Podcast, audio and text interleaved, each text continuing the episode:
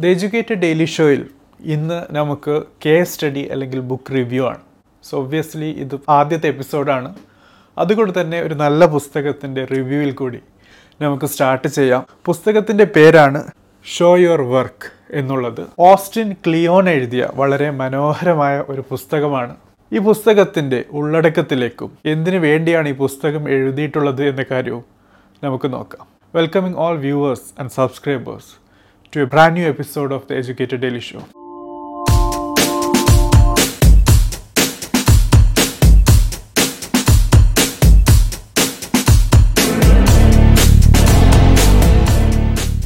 So friends ഇന്നലെ discuss ചെയ്തത് പിൻട്രസ്റ്റിനെ കുറിച്ചാണ്. ഒരു പ്രൊഡക്ടിവിറ്റി ടൂളാണ് ടെക്നിക്കാണ് എന്താണ് പിൻട്രസ്റ്റ് എങ്ങനെ അത് യൂസ് ചെയ്യണം?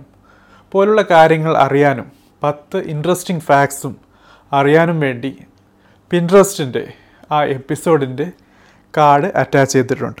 ഏതായിരുന്നാലും ഇന്നത്തെ നമ്മുടെ ടോപ്പിക്കിലേക്ക് അടക്കാം അതാണ് ഓസ്റ്റിൻ ക്ലിയോൺ എഴുതിയിട്ടുള്ള പുസ്തകം ഷോ യുവർ വർക്ക് എന്നുള്ളത്. സോ ഈ പുസ്തകത്തിന്റെ ഒരു അജണ്ട അല്ലെങ്കിൽ ആ പുസ്തകം എന്തിനു വേണ്ടിയാണ് മോട്ടിവേറ്റ് ചെയ്യുന്നത് ഇൻസ്പയർ ചെയ്യുന്നത് എന്ന് മനസ്സിലാക്കേണ്ടതുണ്ട്. ഏതൊരു പുസ്തകം എഴുതുമ്പോഴും ഏതൊരു കാര്യം പറയുമ്പോഴും ഏതൊരു ചാപ്റ്ററിലും ഏതൊരു സെന്റൻസിലും ഏതൊരു വേർഡിലും കോൾ ടു ആക്ഷൻ എന്ന് പറഞ്ഞിട്ടൊരു കാര്യമുണ്ട്. അതായത് അതിനൊരു പർപ്പസ് ഉണ്ടാകും സോ ഈ പുസ്തകത്തിന്റെ പർപ്പസ് എന്നുള്ളത് നമ്മളിൽ പല ആൾക്കാരും പല കഴിവുമുള്ള ആൾക്കാരാണ് പല രീതിയിലുള്ള ടാലന്റുള്ള ആൾക്കാരാണ്. പക്ഷേ അത് പുറത്ത് കാണിക്കാൻ മടിക്കുന്നു. അത് എങ്ങനെ എന്നറിയുന്നില്ല. സോ അവർക്ക് വേണ്ടി ആണ് ഈ ഒരു പുസ്തകം എഴുതിയിട്ടുള്ളത്. This is a kind of inspirational motivational പുസ്തകമാണ്. അതോടൊപ്പം പല രീതിയിലുള്ള ടിപ്സും ട്രിക്സും ഒക്കെ വളരെ നല്ല രീതിയിൽ തന്നെ ഓസ്റ്റിൻ ക്ലിയോൺ വിവരിച്ചിട്ടുണ്ട്. സോ ഈ പുസ്തകത്തിന്റെ ഉള്ളടക്കത്തിലേക്ക് കടക്കുന്നത് ശരിക്കും അതിലെ പത്ത് അധ്യായങ്ങൾ ചാപ്റ്ററുകളിൽ കൂടി തന്നെയാവാം. സോ നമുക്ക് ആദ്യത്തെ ചാപ്റ്ററിൽ അതിന്റെ പേരാണ് you don't have to be a genius എന്നുള്ളത്. സോ ആ ചാപ്റ്ററിന്റെ പേരിൽ നിന്ന് തന്നെ മനസ്സിലാക്കാം. ഒരു ജീനിയസിന് മാത്രമല്ല മറിച്ച് കഴിവുള്ള ആൾക്കാർ ആ ജീനിയസ് എന്നുള്ള ഒരു ലെവൽ വരെ എത്താൻ വെയിറ്റ് ചെയ്യേണ്ട ആവശ്യമില്ല എന്നുള്ളത്. ശരിക്കും ജീനിയസ് എന്നുള്ള പദം തന്നെ വളരെ ആപേക്ഷികമാണ് റിലേറ്റീവായ കാര്യമാണ്. സോ എനിക്കൊരാൾ ജീനിയസ് എന്ന് തോന്നിയാൽ വേറൊരാൾക്ക് ജീനിയസ് ആണെന്ന് തോന്നണമെന്ന് നിർബന്ധമില്ല. സോ അതുകൊണ്ട് തന്നെ നിങ്ങൾ നിങ്ങളുടെ കഴിവുകളെ വിലയിരുത്താതെ പരസ്പരം താരതമ്യം ചെയ്ത് നോക്കാതെ ഇരിക്കുകയാണെങ്കിൽ തീർച്ചയായും നിങ്ങൾക്ക് നിങ്ങളുടെ കഴിവുകളിൽ മതിപ്പ് വരികയും ഇനി മതിപ്പ് വന്നില്ല എങ്കിൽ തന്നെ നിങ്ങളുടെ കഴിവുകളെ പുറം ലോകവുമായി ഷെയർ ചെയ്യാനുമുള്ള തൊലിക്കട്ടി ലഭിക്കുമെന്നുള്ളതാണ് ആദ്യത്തെ ചാപ്റ്ററിൽ മനസ്സിലാക്കാൻ പറ്റുന്നത്. സോ നിങ്ങളുടെ കഴിവുകൾ നിങ്ങളുടെ അഭിരുചികൾ നിങ്ങളുടെ ടാലന്റ് പുറം ലോകവുമായി ഷെയർ ചെയ്യാൻ നിങ്ങൾ ഒരു ജീനിയസ് ആകണമെന്ന് യാതൊരു നിർബന്ധവുമില്ല എന്ന കാര്യമാണ്. ഇത് രണ്ടാമത്തെ ചാപ്റ്ററാണ് തിങ്ക് പ്രോസസ് നോട്ട് പ്രൊഡക്റ്റ് പല ആൾക്കാരും എത്തിച്ചേരുന്ന വളരെ തെറ്റായൊരു നിഗമനമാണ്.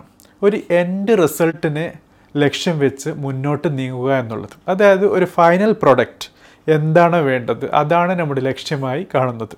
അതുകൊണ്ട് തന്നെ വളരെ പ്രൊഡക്റ്റ് ഓറിയന്റഡായി അല്ലെങ്കിൽ ഒരു ഫൈനൽ റിസൾട്ട് ഓറിയന്റഡായ കാര്യങ്ങളാണ് നമ്മൾ പലപ്പോഴും ചെയ്യാറ്. ഇത് ശരിക്കും നമ്മുടെ ആ മെയിൻ മോട്ടിവേഷൻ അല്ലെങ്കിൽ ആ മെയിൻ എയിം തന്നെ മാറ്റുന്നു എന്നുള്ളതാണ്. ശരിക്കും നമ്മൾ ശ്രദ്ധിക്കേണ്ടത് പ്രോസസ്സിനെയാണ് നമ്മളൊരു കാര്യം ചെയ്യുമ്പോൾ ആ കാര്യത്തിലേക്ക് എത്തിച്ചേരാൻ ആവശ്യമായ പ്രോസസ്സിലാണ് താല്പര്യം കാണിക്കേണ്ടത്. അതുകൊണ്ട് തന്നെ നിങ്ങൾക്ക് പ്രോസസ്സ് ചെയ്യാനുള്ള താല്പര്യവും കഴിവും അഭിരുചിയും അതൊക്കെയാണ് ശരിക്കും നിങ്ങളുടെ പ്രൊഡക്റ്റ് ഉണ്ടാക്കി മാറ്റുന്നത്. പ്രോസസ്സിനെ നിങ്ങൾക്ക് ഇഷ്ടപ്പെടാൻ പറ്റിയാൽ തീർച്ചയായും ആ പ്രൊഡക്റ്റിനും അതിന്റെ ക്വാളിറ്റി കാണാൻ പറ്റും എന്നുള്ളതാണ്. അതുകൊണ്ട് നിങ്ങൾ ചെയ്യേണ്ടത് ഏതൊരു കാര്യം നിങ്ങൾ ചെയ്യുകയാണെങ്കിലും നിങ്ങൾക്ക് നല്ലൊരു റൈറ്റർ ആകാനാണ് ആഗ്രഹം. നല്ലൊരു ബോക്സറാകാനാണ് ആഗ്രഹം. നല്ലൊരു പാട്ടുകാരൻ അല്ലെങ്കിൽ ഒരു പാട്ടുകാരിയാകാനാണ് താല്പര്യമെങ്കിൽ തീർച്ചയായും ചെയ്യേണ്ടത് ഫൈനൽ റിസൾട്ടിലേക്ക് എത്താൻ ആവശ്യമായ പ്രോസസ്സിനെ ഇഷ്ടപ്പെടുക എന്നുള്ളതാണ്. നമ്മൾ പല ആൾക്കാരും നമുക്ക് ഇഷ്ടമുള്ള കാര്യം ജീവിതത്തിൽ എത്തിച്ചേരാതെ പോകാനുള്ള മെയിൻ കാരണം എന്നുള്ളത് ആ പ്രോസസ്സിനോടുള്ള താല്പര്യമില്ലായ്മയാണ്. ഒരു നല്ല പെയിന്റർ ആകാൻ ആർട്ടിസ്റ്റ് ആകാൻ താല്പര്യമുണ്ടെങ്കിൽ അതിനാവശ്യമായ സ്റ്റെപ്സ് അല്ലെങ്കിൽ പ്രോസസ്സ് അത് അറിയാൻ പോലും പല ആൾക്കാരും കൂട്ടാക്കാറില്ല. അല്ലെങ്കിൽ ഒരു നല്ല ക്രിക്കറ്ററാകാൻ അല്ലെങ്കിൽ നല്ലൊരു കബഡി പ്ലെയർ ആകാൻ അല്ലെങ്കിൽ നല്ലൊരു സ്വിമ്മർ ആകാൻ. അങ്ങനെ ആഗ്രഹമുള്ള പല ആൾക്കാരും ഉണ്ടാകും. പക്ഷേ ആ ഒരു കാര്യത്തിലേക്ക് എത്തിച്ചേരാൻ ആവശ്യമായ പ്രോസസ്സ് പല ആൾക്കാർക്കും താല്പര്യമില്ലാത്തത് കൊണ്ട് തന്നെ നിങ്ങൾ ആ ഒരു ഫൈനൽ റിസൾട്ടിലേക്കും എത്തിച്ചേരുന്നില്ല എന്നുള്ളതാണ്. ഇനി മൂന്നാമത്തെ ചാപ്റ്ററാണ് share something small every day എന്നുള്ളത്. അതായത് ചെറിയ ചെറിയ കാര്യങ്ങളായാലും നിങ്ങൾ ഡെയിലി അല്ലെങ്കിൽ വളരെ ഫ്രീക്വന്റ് ആയിട്ട് ഷെയർ ചെയ്യാനുള്ള താല്പര്യം കാണിക്കുക എന്നുള്ളതാണ്. അതായത് നിങ്ങളൊരു ആർട്ടിസ്റ്റാണ് ഒരു പെയിന്ററാണ് എങ്കിൽ ഒരു പെയിന്റിംഗ് ഒക്കെ ഫൈനലായി വരാൻ ചിലപ്പോൾ ഒന്നോ രണ്ടോ ആഴ്ചയോ ഒരു മാസമോ രണ്ട് മാസമോ ഒക്കെ എടുത്തെന്ന് വരാം. സോ ഇൻ ബിറ്റ്വീൻ പ്രോസസ്സ് നിങ്ങൾ ആ ഓരോ കാര്യവും എങ്ങനെയാണ് ആ പെയിന്റിങ് നിങ്ങൾക്ക് താല്പര്യം വന്നത്? എന്താണ് നിങ്ങളുടെ മോട്ടിവേഷൻ നിങ്ങൾ അതിന് ഉപയോഗിക്കുന്ന കളേഴ്സ് എങ്ങനെയാണ്? അതിനാവശ്യമായ കളേഴ്സ് എങ്ങനെയാണ് നിങ്ങൾ ഫൈൻഡ് ഔട്ട് ചെയ്യുന്നത്? അല്ലെങ്കിൽ ഒരു സംഗീതം അല്ലെങ്കിൽ ഒരു മ്യൂസിക് അതുണ്ടാക്കാൻ ആവശ്യമായ മോട്ടിവേഷൻ അത് എവിടെ നിന്ന് കിട്ടി? അത് നിങ്ങൾ ഏത് സെറ്റിലാണ് ചെയ്തത്? അതിനാവശ്യമായ കാര്യങ്ങൾ ആരോടൊക്കെയാണ് നിങ്ങൾ ചർച്ച ചെയ്തത്? അതിലേക്കുള്ള വഴി അങ്ങനെ ആ ഓരോ കാര്യങ്ങളും നിങ്ങൾ ഷെയർ ചെയ്യുക എന്നുള്ളതാണ്. ഇന്ന് അത് വളരെ എളുപ്പമാണ്. ഇൻസ്റ്റാഗ്രാം സ്റ്റോറി സ്നാപ്ചാറ്റ് സ്റ്റോറി അങ്ങനെ പല രീതിയിലും ആൾക്കാർ ആ രീതിയിലുള്ള കാര്യങ്ങൾ ഷെയർ ചെയ്യാറുണ്ട്. ഈവൻ യൂട്യൂബ് വീഡിയോസ് പലതും ഒരു പാട്ടുണ്ടാക്കിയാൽ ആ പാട്ടിലേക്ക് വന്ന വഴി അല്ലെങ്കിൽ ഒരു സിനിമ ഉണ്ടാക്കിയാൽ ആ സിനിമയ്ക്ക് ആവശ്യമായ കാര്യങ്ങൾ അതുമായി ബന്ധപ്പെട്ട് ചർച്ച ചെയ്യുന്ന ആൾക്കാർ അതൊക്കെ വരുന്നു എന്നുള്ളതാണ്. സോ ആ കാര്യങ്ങളിൽ കൂടി താല്പര്യം കാണിക്കാനാണ് മൂന്നാമത്തെ അധ്യായം പറയുന്നത്.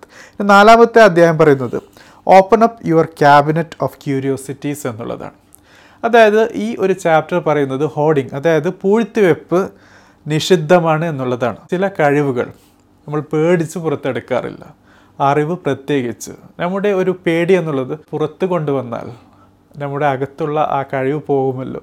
അല്ലെങ്കിൽ നമ്മുടെ അറിവ് ബാക്കിയുള്ളവർക്ക് കിട്ടിയാൽ നമ്മുടെ അറിവിന് പകരം അവർക്ക് നല്ല അറിവ് കിട്ടുമല്ലോ എന്നൊക്കെയുള്ള പേടി വെച്ച് പല ആൾക്കാരും പൂഴ്ത്തി വെക്കും ഇത് വളരെ തെറ്റായ കാര്യമാണ്. നിങ്ങളുടെ അകത്തുള്ള കാര്യങ്ങൾ പുറം ലോകവുമായി ഷെയർ ചെയ്യുക. അപ്പോൾ തീർച്ചയായും നിങ്ങളുടെ കാര്യങ്ങൾ അവർക്കും അല്ലെങ്കിൽ പുറം ലോകത്തുള്ള ആൾക്കാർക്ക് അറിയാൻ പറ്റും. സോ പുതിയ പുതിയ കാര്യങ്ങൾ അങ്ങനെ പഠിച്ചെടുക്കാനും താല്പര്യം കാണിക്കുക എന്നുള്ളതാണ്. അതൊക്കെയാണ് ജീവിതം. സോ പുതിയ പുതിയ കാര്യങ്ങൾ പഠിക്കുക പഠിച്ച കാര്യങ്ങൾ ഷെയർ ചെയ്യുക അങ്ങനെ അങ്ങനെ മുന്നോട്ട് പോകും. അത് വെറും ശാസ്ത്രം മാത്രമല്ല. കലയുടെ കാര്യമായാലും വിനോദമായാലും ഏത് കാര്യമായാലും ആ കാര്യങ്ങളിൽ താല്പര്യം കാണിക്കുക എന്നുള്ളതാണ്. ഇനി അഞ്ചാമത്തെ അദ്ദേഹത്തിൽ പറയുന്നത് ടെൽ ഗുഡ് സ്റ്റോറീസ് എന്നുള്ളതാണ്. അതായത് സ്റ്റോറി ടെല്ലിംഗ് എന്നുള്ളത് വളരെ നല്ല കഴിവ് തന്നെയാണ്. കമ്മ്യൂണിക്കേഷനും പബ്ലിക് സ്പീക്കിങ്ങും പോലുള്ള കാര്യങ്ങളിൽ പോലും നല്ല സ്റ്റോറി രീതിയിൽ പ്രസന്റ് ചെയ്യാനുള്ള കഴിവ് എന്നുള്ളതാണ്. നിങ്ങളൊരു എൻജിനീയറിംഗ് വിദ്യാർത്ഥിയാണ്. അതല്ല ഒരു മെഡിസിൻ വിദ്യാർത്ഥിയാണ്. അതല്ല ഹോട്ടൽ മാനേജ്മെന്റ് ആണ് നിങ്ങൾ പഠിക്കുന്നത്. ഏവിയേഷനാണ് എയറോസ്പേസ് ആണ് ഏത് ഫീൽഡായാലും നിങ്ങളുടെ കമ്മ്യൂണിക്കേഷന്റെ ഒരു വലിയ ഭാഗം എന്നുള്ളത് സ്റ്റോറി ടെല്ലിംഗ് മോഡിൽ കാര്യങ്ങൾ അവതരിപ്പിക്കാനുള്ള കഴിവാണ്.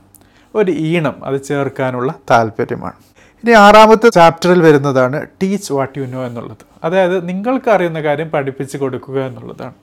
നമുക്ക് എല്ലാം അറിയണം എന്ന് യാതൊരു നിർബന്ധമില്ല. എല്ലാ കാര്യത്തെക്കുറിച്ചും നല്ല ഐഡിയ ഉണ്ടാകണമെന്ന് നിർബന്ധമില്ല. അറിയുന്ന കാര്യങ്ങൾ ഷെയർ ചെയ്യുക. അങ്ങനെ ഷെയർ ചെയ്യുന്നതിൽ കൂടി ഡിസ്കഷൻ സ്റ്റാർട്ട് ചെയ്യുക.